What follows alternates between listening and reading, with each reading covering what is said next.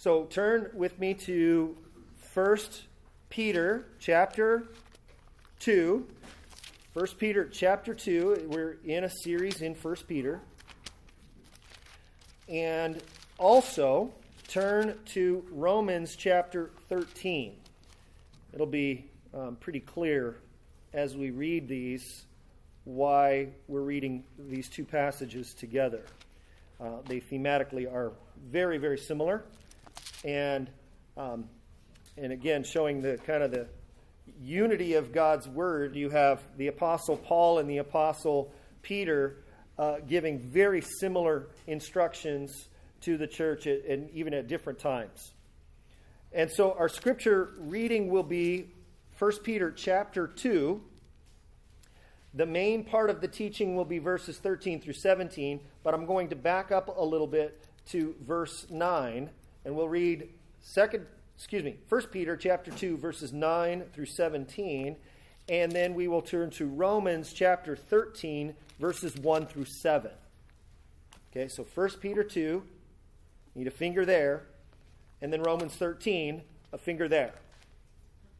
And if you're there we'll start with 1 peter chapter 2 beginning in verse 9 God word, god's word reads but you are a chosen race, a royal priesthood, a holy nation, a people for his own possession, that you may proclaim the excellencies of him who called you out of darkness into his marvelous light. Once you were not a people, but now you are God's people.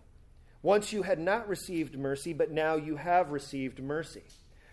Beloved, I urge you, as sojourners and exiles, to abstain from the passions of the flesh which wage war against your soul. Keep your conduct among the Gentiles honorable, so that when they speak against you as evildoers, they may see your good deeds and glorify God on the day of visitation. Be subject, for the Lord's sake, to every human institution, whether it be the emperor as supreme or to governors or, to governors as sent by him to punish those who do evil and praise those who do good. For this is the will of God, that by doing good you should put to silence the ignorance of foolish people. Live as people who are free, not using your freedom as a cover up for evil, but living as servants of God. Honor everyone, love the brotherhood, fear God, honor the emperor. And now, Romans 13, verses 1 through 7.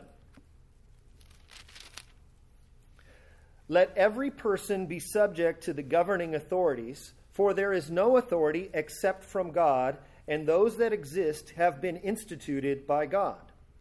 Therefore, whoever resists the authorities resists what God has appointed, and those who resist will incur judgment.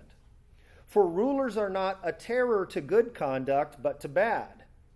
Why would you have no fear of the one who is in authority? Then do what is good, and you will receive his approval, for he is God's servant for your good.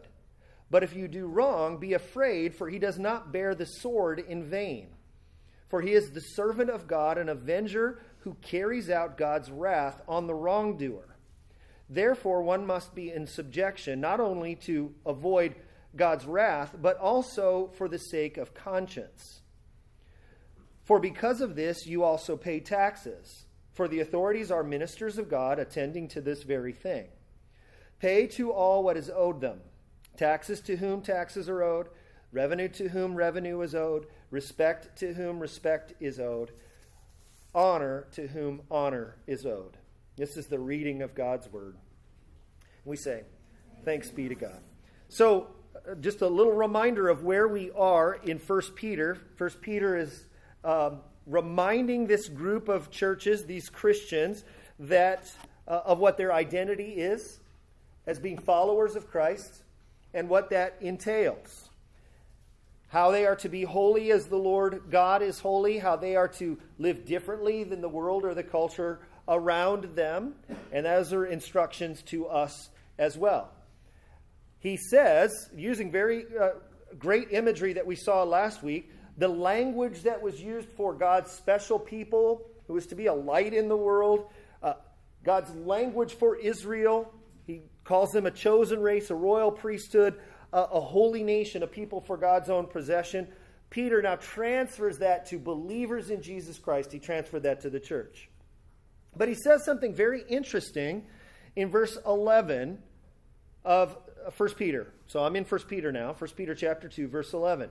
He said, Beloved, I urge you as sojourners and exiles. We've seen this many times before. Because of your status as God's chosen people in the world, you have to understand that you, uh, that you are part of His kingdom, you are a citizen of His realm, yet we live in the earthly realm. And the scriptures are very consistent about this that believers in Jesus Christ, because of our citizenship in heaven, we are strangers and exiles here on earth. We're strangers here to the worldly systems. Now, because of that, some people might take the wrong idea about what Peter is saying.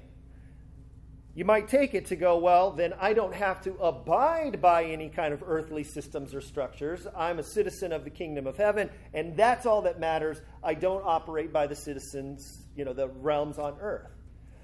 Peter and Paul are both very clear to say that's, that's not where we're going with this. He wants to say very clearly that even though we are strangers and exiles here, we still have an obligation to the earthly institutions here. Okay? So this is why it goes right from the sojourners and exiles there. He talks about not waging, you know, you, you, you are sojourners and exiles, so abstain from the passions that wage war against your, your flesh. But then immediately goes to talk about the Christian's responsibility to the civil governments. Okay? And that's the, the context of verses 13 through 17. So, this morning, um, the question is how do Christians relate to earthly governments? That's kind of the main question this morning. If Christians really are the people of God, they're part of Christ's heavenly kingdom and citizens of heaven, then what is the relationship with the kingdoms and governments of this world? And that's what we're going to be looking at today. And I'm going to be doing it in three parts. Three parts. The first one is the principles of governing authorities. So I'm going to talk about what God's purpose and obligation of governing authorities, governments, rulers, governors, etc. What is the purpose and obligation uh, of, of them? Then I'm going to go look at now look at the Christians um, the Christian's obligation to that. So it's the principles of governing authority will be first, the precepts for Christians second, and We'll cover those very briefly because I really want to focus on the third one, which I think is becoming more and more relevant today the exceptions to the rule. The exceptions to the rule. So let me look at the first one here. The first one is the principle of governing authorities or regarding governing authorities. The principles regarding governing authorities, its purposes and obligations. So, a couple things here to keep in mind. First is this governments and rulers are established by God. Governments and rulers are established by God. Notice Romans chapter 13, verses 1 and 2, where Paul says, Let every person be subject to the governing authorities, for there is no authority except from God, and those that exist have been instituted by God. Okay? So every governing authority that is in existence, or basically we would say this the, the overall principle of governing authorities on the world is not a human invention. It's not a, like that humans go, you know what, we need to be kind of governed. We should have some order here. This, this actually originates in the mind of God. This is an important point to, to keep in mind.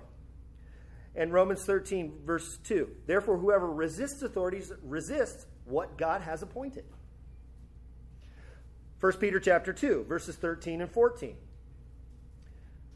where Peter writes, Every human institution, we're supposed to submit ourselves to every human institution, whether it be the emperor is supreme or governors, is sent by him. So human governments are not an, in, uh, an invention by humanity. Human governments are instituted and established by God Himself. That's a very important principle. In a way, they are part of God's common grace to, to mankind. As we'll see, to, to restrain evil and to restrain sin. Okay, so that's the first one. Governments are uh, established by God, and I would add to this so much so that govern, governments and rulers are servants of God. Servants of God. Notice what Paul writes in Romans 13, verse 4 and 6. For he, and he's talking about the rulers there, uh, verse 3, for he is God's servant for your good. Human rulers, established by God, have a specific purpose, and they are God's servant for our good. He continues, For he, again, talking about earthly rulers, for he is the servant of God, an avenger who carries out God wrath, God's wrath on the wrongdoer. Notice verse 6 For because of this you also pay taxes, for the authorities are ministers of God, attending to this very thing. Now, this doesn't mean that every human ruler or every human governor is a Christian. What it is saying is that their office, they have a God ordained office to act as his servants in the world. So, governing uh, uh, governments and rulers are established by God. It's not a human inv- institution, so much so that they are the servants of God. Therefore, governments and governors are not a law unto themselves. This is the key third part of this. They are not a law to themselves. Governments and governors, whether Christian or secular or whatever, they are required to govern according to God's moral law. This is a very important, very important thing to notice. Notice 2 Peter chapter 2, verses 13 and 14. It says, Submit whether it be to the emperor supreme or to the governors as sent by him. And then he gives the purpose or, or the standard by which they are to do their purpose to punish those who do evil and praise those who do good. The evil and the good here is not the evil and good as defined by them. The evil and the good is the evil and good as defined by God. So, earthly rulers are given to humanity to, as a common grace to the world, to restrain sin and evil. God's word is not saying here that governors and uh, rulers of this world get to determine what is morally good or evil. That would be that would be quite an absurd suggestion to say God is relinquishing the standard of good and evil to, to human rulers. We must not construe this passage or the passage in Romans 13 to mean that. Most certainly doesn't mean that. Governments and governors are in place to encourage and enforce good behavior and to discourage and punish evil behavior as defined by God. Are you with me? So that's the third one. They are not a law unto themselves, but are required to govern according to God's moral law. And here's number four governments and rulers are to enforce uh, the law, God's law, even to the extent that they administer capital punishment. Notice what it says in Romans 13, verse 4. It's a controversial topic uh, today, it keeps coming up. It says, verse 4 For he, is God's servant for your good. But if you do wrong, be afraid, for he does not bear the sword in vain. What's the bearing the sword mean? It's kind of the symbol of the state's authority, and it's kind of indicative of the main purpose. They are to encourage good behavior, and they are to punish evil behavior, even to the extent of capital punishment. Which is, uh, uh, which is a very controversial topic. Uh, it is something that is, has its basis in Scripture. The book of Genesis is quite clear on this. If you take an innocent human life, um, what would be expected of you is your life. If you shed the blood of an, another innocent human person, the consequence would be that your blood needs to be shed. The New Testament affirms this. I think it's, it's quite,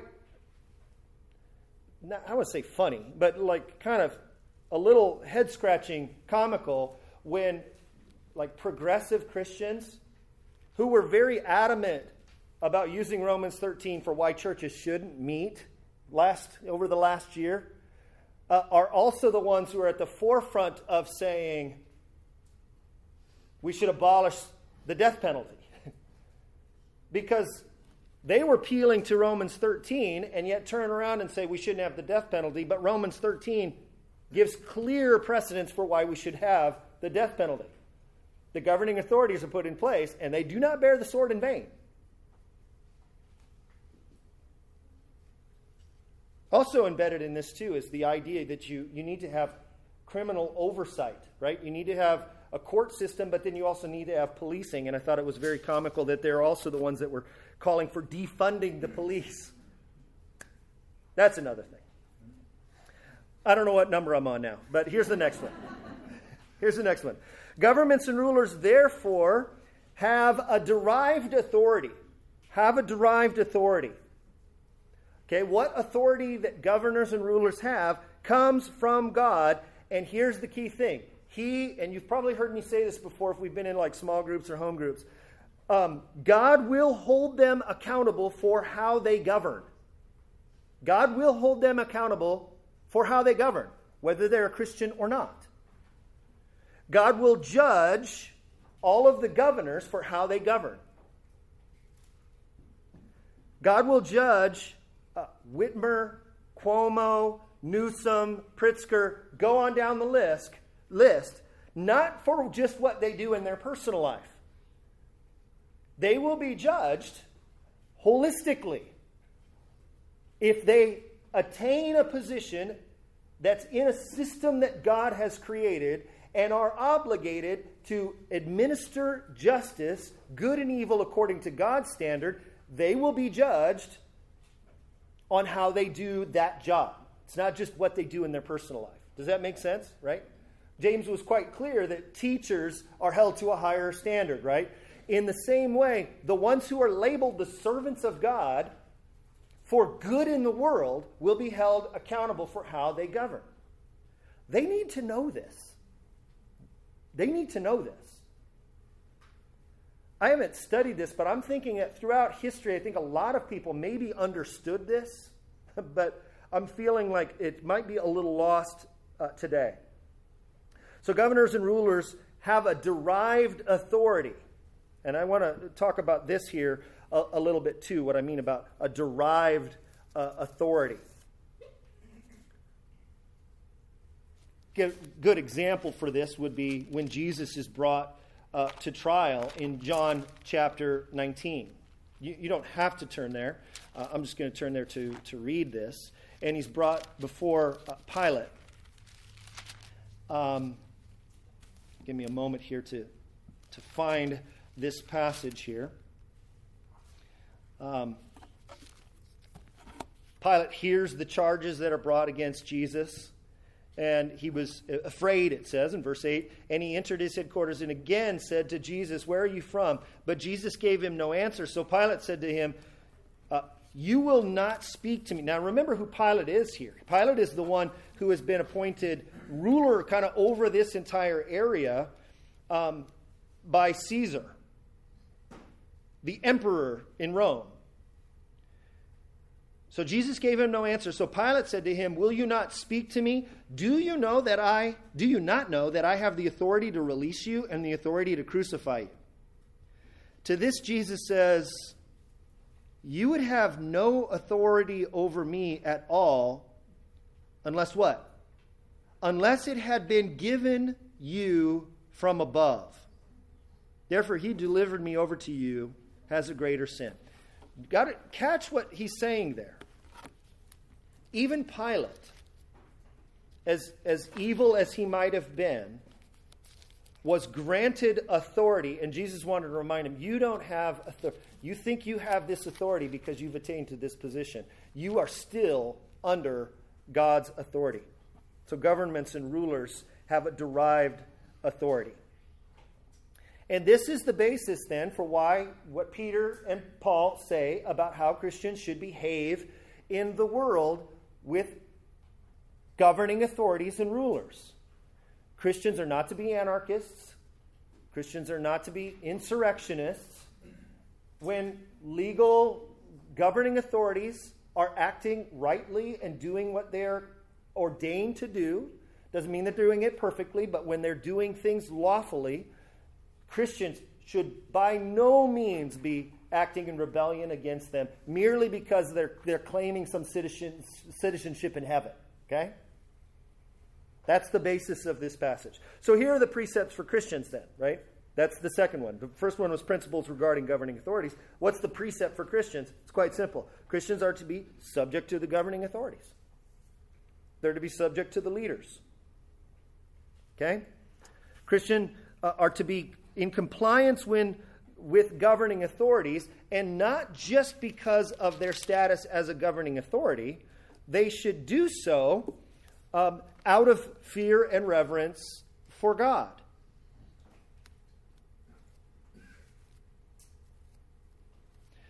Peter says, Be subject for the Lord's sake to every human institution.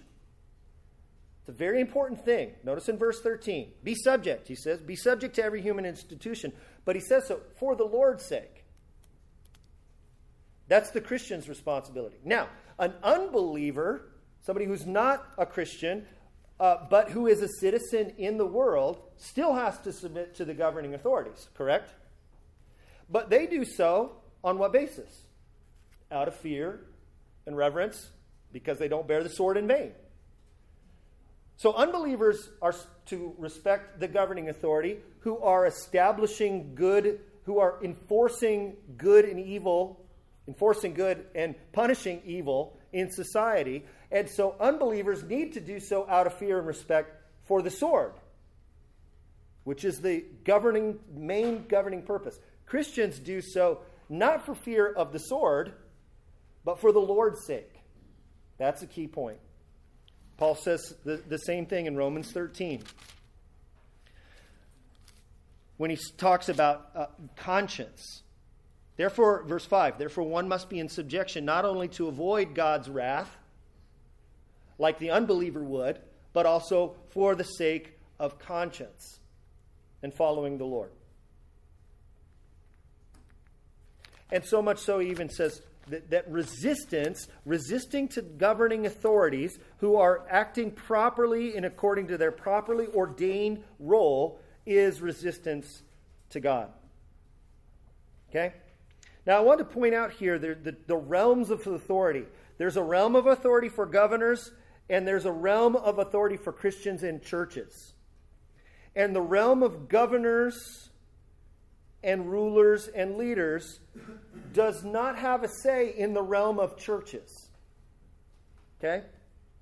Governors are not permitted to go outside of their God appointed lane. God, is, God has given them into the world for this purpose. But He says, You have this lane. This is your job. You're to administer uh, justice. You're to do good. You're to, to reward the good, punish the evil in society but you don't have a, a, a say in the realm that is the church's responsibility. And I think this principle is quite clear from Jesus' teaching. And here we'll go to a, an interaction with Jesus in Mark's Gospel, chapter 12. You could turn there if you'd like, Mark chapter 12, beginning in verses 13. But it's a very familiar passage. It's, uh, I believe it's in all the synoptic Gospels almost identical in all of the places. And they sent to him, this verse 13, some of the Pharisees and some of the Herodians to trap him in his talk. And they came and said to him, that is to Jesus, Teacher. and just like kind of dramatize this in your mind, this flowery language. They're trying to trap him in his words, but Teacher, we, we know that you are true and do not care about anyone's opinion, for you are not swayed by appearances, but truly teach the way of God. They don't think that. they, they, they want to catch him in a lie or some distortion. We know you truly teach the way of God. Is it lawful to pay taxes to Caesar or not? Should we pay them or should we not? But Jesus, knowing their hypocrisy, he said to them, Why put me to the test? Bring me a denarius and let me look at it. And they brought him one. And he said to them, Huh, well, whose, whose likeness and inscription is this? They said to him, Caesar's. Jesus said to them, Render to Caesar the things that are Caesar's, and to God the things are, that are God's. Okay, what the main thing I want to notice about this is Jesus is clearly establishing a distinction between two domains. And in the domain that God has appointed, that Caesar has control over, Jesus encourages obedience to rightful laws in that setting. But he's also establishing there's another realm that you are responsible to, and that is to God. And as a follower of Christ, that is the realm that, that matters. There should be no crossing over from one to the next. Okay? There is a realm of the state. Jesus is affirming that. And what belongs to the state is the states. Jesus is firm, affirming that. The church is not, the, the, the state is not to inject itself into what is God's realm. So Christians can and should be involved in helping worldly leaders determine what laws align with God's moral standard. And what is the church, what is the states is the states. The church doesn't doesn't take over things that are the state's responsibility. Let me give you an example. It's not the church's task under the new covenant to implement capital punishment, for instance, because the sword has been given to the state for that. That's the state's God appointed purpose and obligation. On the other hand, however, the state is not to intrude into the things that are Christ's. And let me tell you, the church is Christ's. The church is Christ's. So, where am I going with this? Because these passages, when you read them, you would read these passages that talk about being subjection to the governing authorities. It raises some questions. So, uh, are there exceptions to this rule? And that's what I want to explore in this, this third part. Do these instructions apply to any and all governments and leaders without exceptions? I'm just reading a couple of questions here. For instance, are Christians supposed, supposed to submit to governors, governments, leaders that are evil or make evil laws or execute um, the existing laws unlawfully? Does submission to authorities and rulers have limitations? What are, are these injunctions here, or these commands here, are these just blanket, unqualified uh, statements that are absolutes? Or are there times when these, these uh, these instructions don't, don't apply. Here's some more questions. What do we do when the authorities and rulers are not abiding by God's law? If governments and rulers are not a terror to good conduct but to bad, and governments rulers are to give approval to what is good, the question is then what happens when governing authorities and rulers turn on its people? What happens when governing authorities and rulers upend good and evil? What happens when governing rulers and authorities um, who are not to be a terror to good conduct but to bad are themselves not only guilty of bad conduct but are a terror to good conduct? What do you do when governing authorities who are not to be a terror to good a terror to good conduct are a terror to good conduct. And what do we do when they are not a terror to bad conduct? What happens when governing authorities don't carry out God's wrath on the wrongdoers, but instead persecutes and punishes those who do good? Are there times when Christians are to resist the authorities? And under what conditions do Christians resist? So we're entering this topic of civil disobedience and when it is appropriate. My answer to that are there times? Yes. These passages are not a blanket, universal, absolute injunction to submit to the state under any and all conditions and circumstances. That would be a very biblicist approach to the scripture instead of looking at the whole counsel of scripture. I think in the context here, Peter and Paul are talking about the I I would say ideals, but they're talking about when the state is functioning as it should function. Not to say it's not perfect, not to say that it would be uh, guilty of injustices here or there, but saying by and large, if things are done lawfully, then you must obey. You should obey. But these are not blanket injunctions for obedience to the state in any and all circumstance. Here's the myth this is a myth.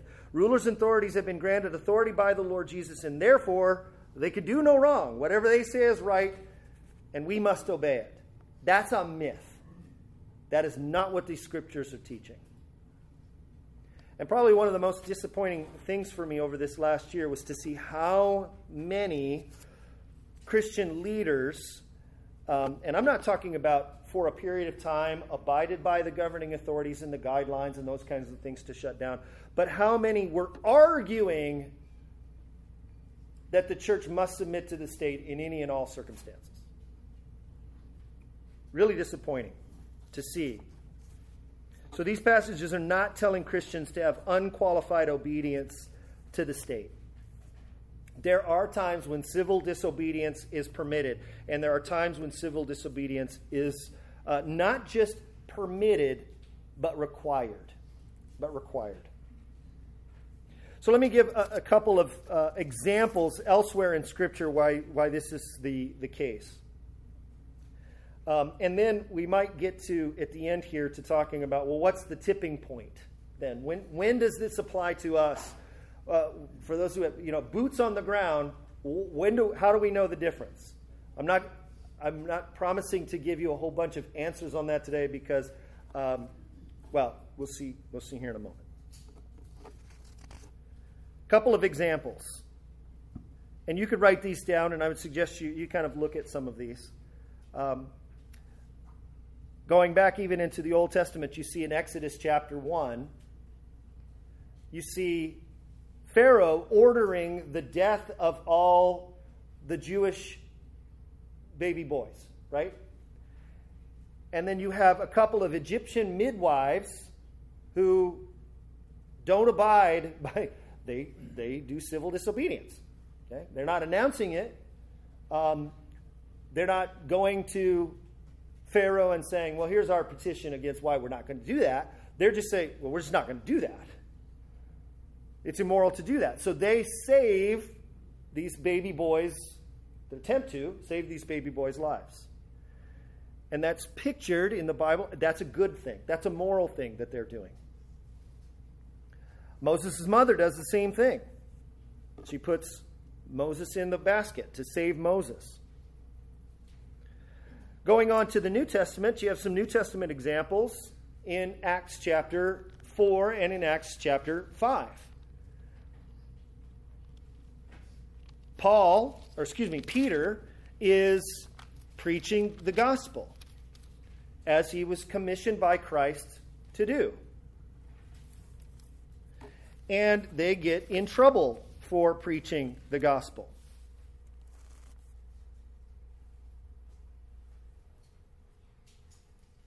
Jesus preaches even to the authorities there, the governing authorities, the, um, the Jerusalem, the council there, the Sadducees, the Pharisees, uh, and all the Jewish leaders in Jerusalem. And they warned him to no longer speak in his name. They charged him, Do not speak or teach at all in the name of Jesus. But Peter and John answered them, whether it is right in the sight of God to listen to you rather than to God, you must judge, for we cannot but speak of what we have seen and heard. And they went on preaching. Wait a second. This is the, wait, that's Peter. That's the Peter who says to submit to all governing authorities. And yet, Peter here tells the governing authorities, I'm not going to do that. I'm just not going to do that. That's not your realm. This is Christ's realm. And if Christ, as the king over all things, tells us to go and preach, well, do what you want, but I'm not abiding by that. Same thing happens again in chapter 5. They continued to speak uh, with boldness, and they get arrested, they get freed, but they go on disobeying the governing authorities. It's in Acts chapter 4 and Acts chapter 5. You, can, you could read those there.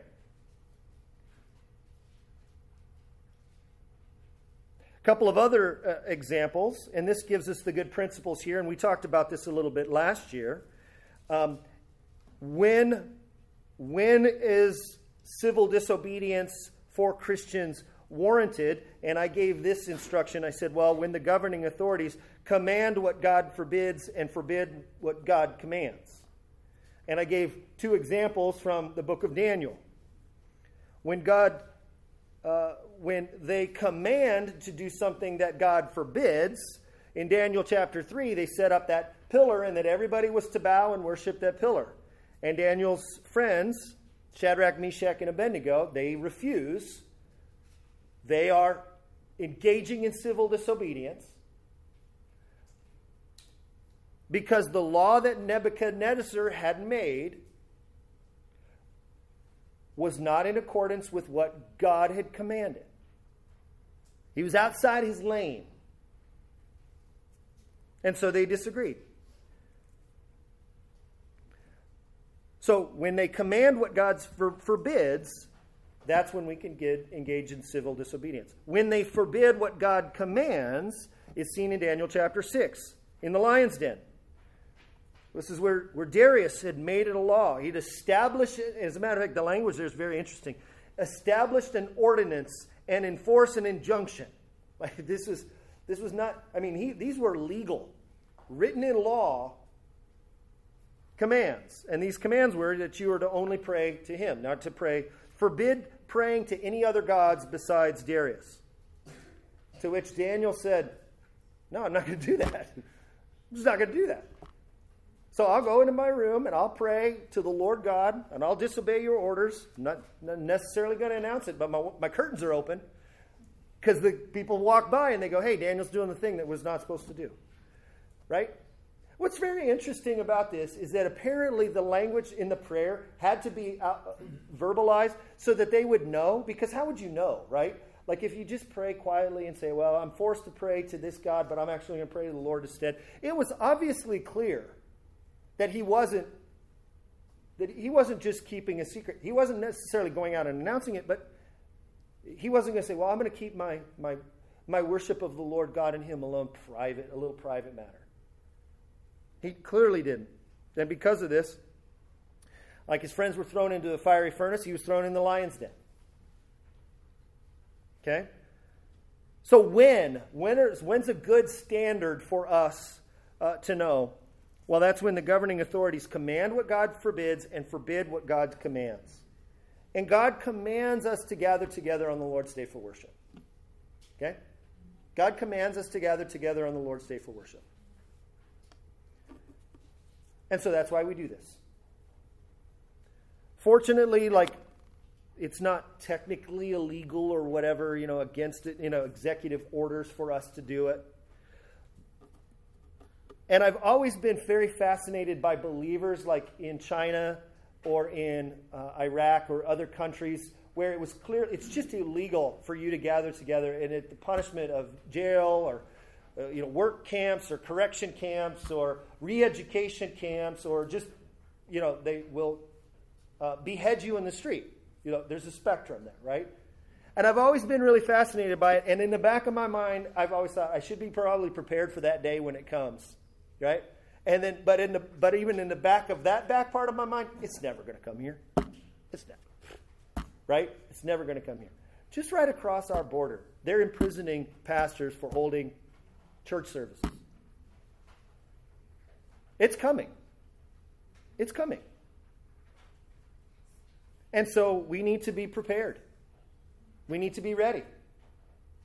We're going to as all citizens, not just Christians, we're called to submit to the governing authorities, obey the laws of the government, except in certain circumstances. When governing authorities command what God forbids, and forbid what God commands. And then I'm going to add to something that I, I read uh, recently that I didn't include the last time I talked about this, and that is here's, a, here's another good standard, and that is when the state steps outside of its God ordained realm and seeks to, to give directions and dictates to what the church does.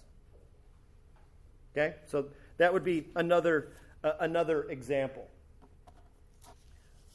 Like in many states, it was okay. You could, we'll, we'll let you gather together, but only this much. Here's the, there's the number that your church can gather, and you can't sing. No, that you are outside your lane. You don't get to tell us whether we could sing or not. you are outside your lane. Matter of fact, I thought this was interesting. There's a lawsuit right now, and I don't know what level it's gone up to, but in Maine, which technically is a part of our country. I know Maine's like way out there. It's good. Okay, it's Canada. Just admit it, you know. But okay, so but it is technically a part of our country. Um, Governor Janet Mills will allow churches, and this is just really interesting of the secular age, right? We will. They will allow. This is written gatherings, if you want to feed people who are hungry, or you want to shelter people who are homeless, or you want to provide social services, the number of people that you do that in your facility, unlimited. But if you want to get together for religious gathering, for worship, or a Bible study, irrespective of the building size, 50 people. How does that make sense? How is one a public health issue and one not? Okay? There's no such thing as public health. Um, that's another thing. Um, so, so the first one is when governing authorities command what God forbids and forbid what God commands. And I would say, as the Christian church, we need to be on, on high alert for when the state is starting to dictate to the church when it's stepping outside of its lane and it's starting to establish, um, it's starting to, to encroach on the church. And the sad thing is, is I've seen so many, so many who go, well, we should. No, no, we shouldn't. I think in the coming weeks we're going to really unpack this in, in very practical matters. And I think even in our home groups we will talk about this. What do we do? There is, there is a very strong totalitarian pressure that's coming on us. And we need to be able to recognize it and understand it. I would say there's even a massive brainwashing that's taking place in our society. I hope I don't sound like a conspiracy theory kook here, but I think that this is actually starting to happen. Scripture speaks about the Lord on a sinful group of people, sending a strong delusion on them. It's not uh, some weird Old Testament passage, it's in the New Testament. The Lord sends them a strong delusion. I'm starting to see our society wise a strong delusion. We need to be prepared for that. And I will recommend, as, as one practical step, let me recommend a book to you. I'm almost done with it. Uh, I know a couple of you have read it. We talked about this in, in home group too. Um, but a very helpful helpful book by Rod Dreher called Live Not by Lies. I think it's a quote from Alexander Solzhenitsyn's uh, the, uh, uh, the Gulag Archipelago, right? And so, Live Not by Lies. I would really encourage you to get this book and to read it. I think the beginning he does a good job of warning about the what he called soft totalitarianism that is coming. And then the latter half of the book he does by telling stories of uh, believers in Eastern European countries that lived through communism, lived through the, the Iron Curtain as Christians, and all that they had to experience, the rewriting of their history, the brainwashing of them, and what practices they had to do to protect, to protect their identity, to not give in to the lies of the, the ministry of truth that was trying to overwhelm them with uh, uh, rewriting of their history. He, he tells their stories and he gives some very helpful tips for the church. So Uh, he is himself Eastern Orthodox. He tells the stories of a lot of Catholics in there. Those aside, I think the, what, he, what he has to say to us, or what they have to say as he's telling their stories, is very helpful for us. And the reason why I share that is because soft totalitarianism is coming. And this is not just a political thing, this is spiritual warfare that's happening.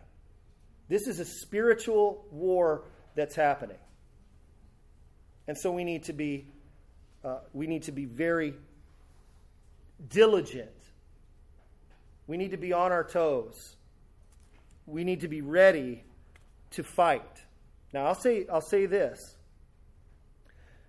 Because, friends, we're going to be having to go into civil disobedience. We're going to have to do it sooner rather than later. Uh, it's going to happen. In some ways, it already is happening. We need to be very careful on when it happens and how we do so.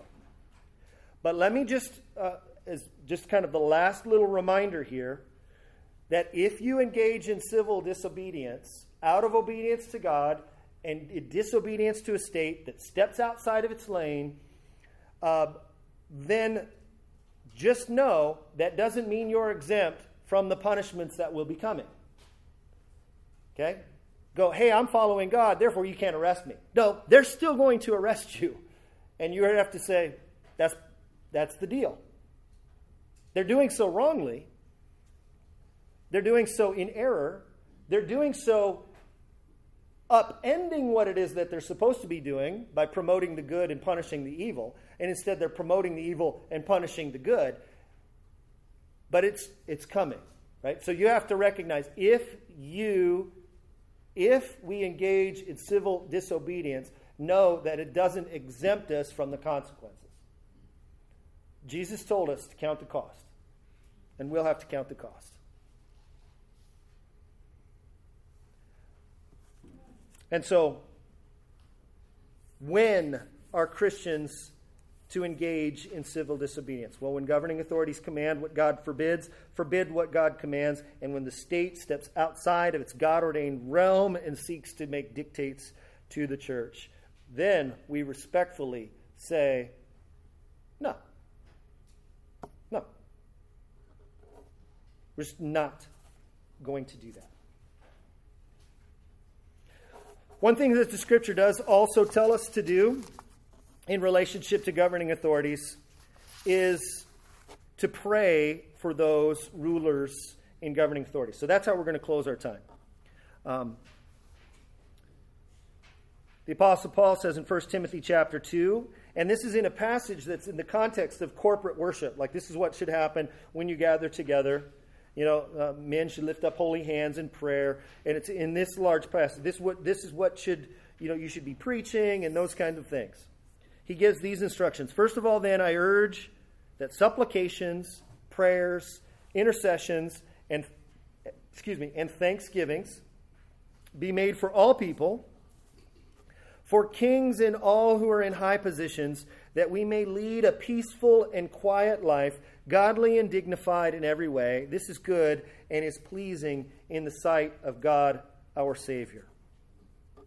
So I would say in our closing time here that we would pray for the kings and all who are in high positions. Because remember, these are roles that are appointed by God. No authority is established that hasn't been established by God. I would pray and encourage all of us to pray, to pray that those who do not know Christ would repent of their sin, that they would turn to Christ, that they would, um, that the Holy Spirit would bring conviction upon them.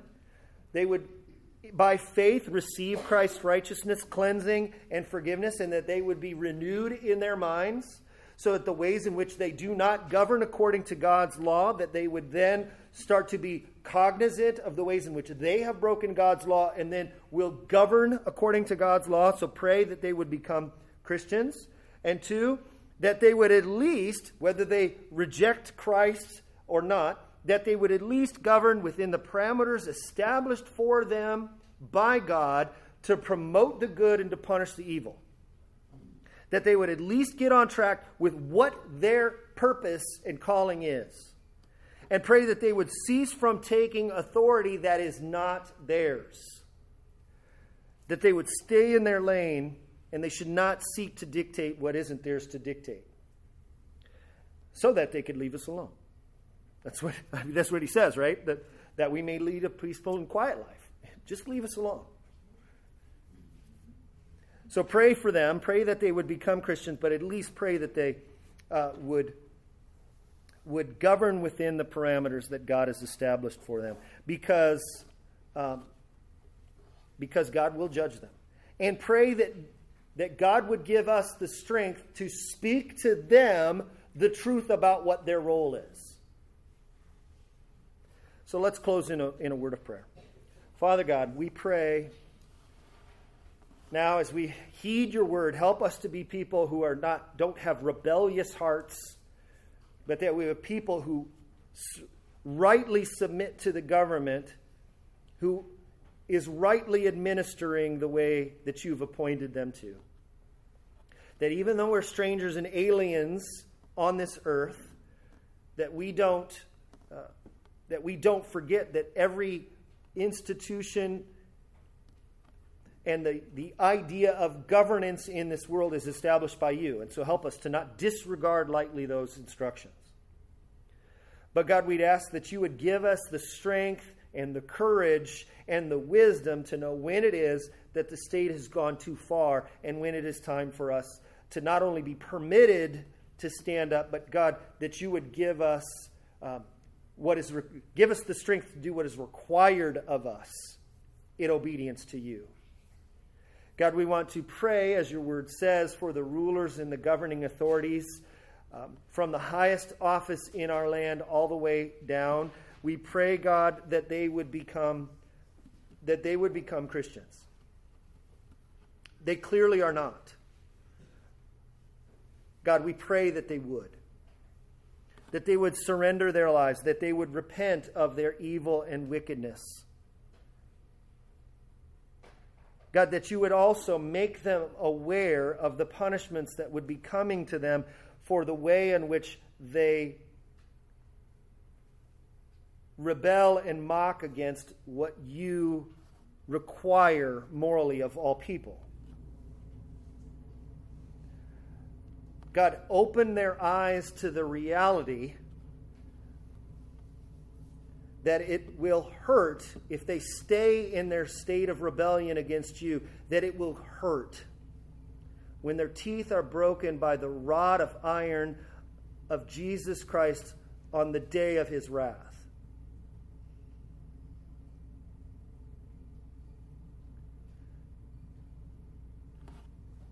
But God, we pray that they would at least, at least govern in a way that is consistent with what your word requires.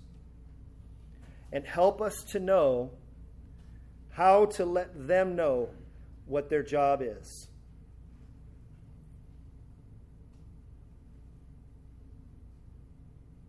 We ask that you would do that here in and among us because we know that the time is short. Give us strength to do that through the name of your Son, Jesus Christ. Amen. Brothers and sisters, let's stand for a, closing uh, benediction. Now, may the grace of our Lord Jesus Christ and the love of God our Father and the fellowship that we have in the Holy Spirit be with all of you as you go. Thank you.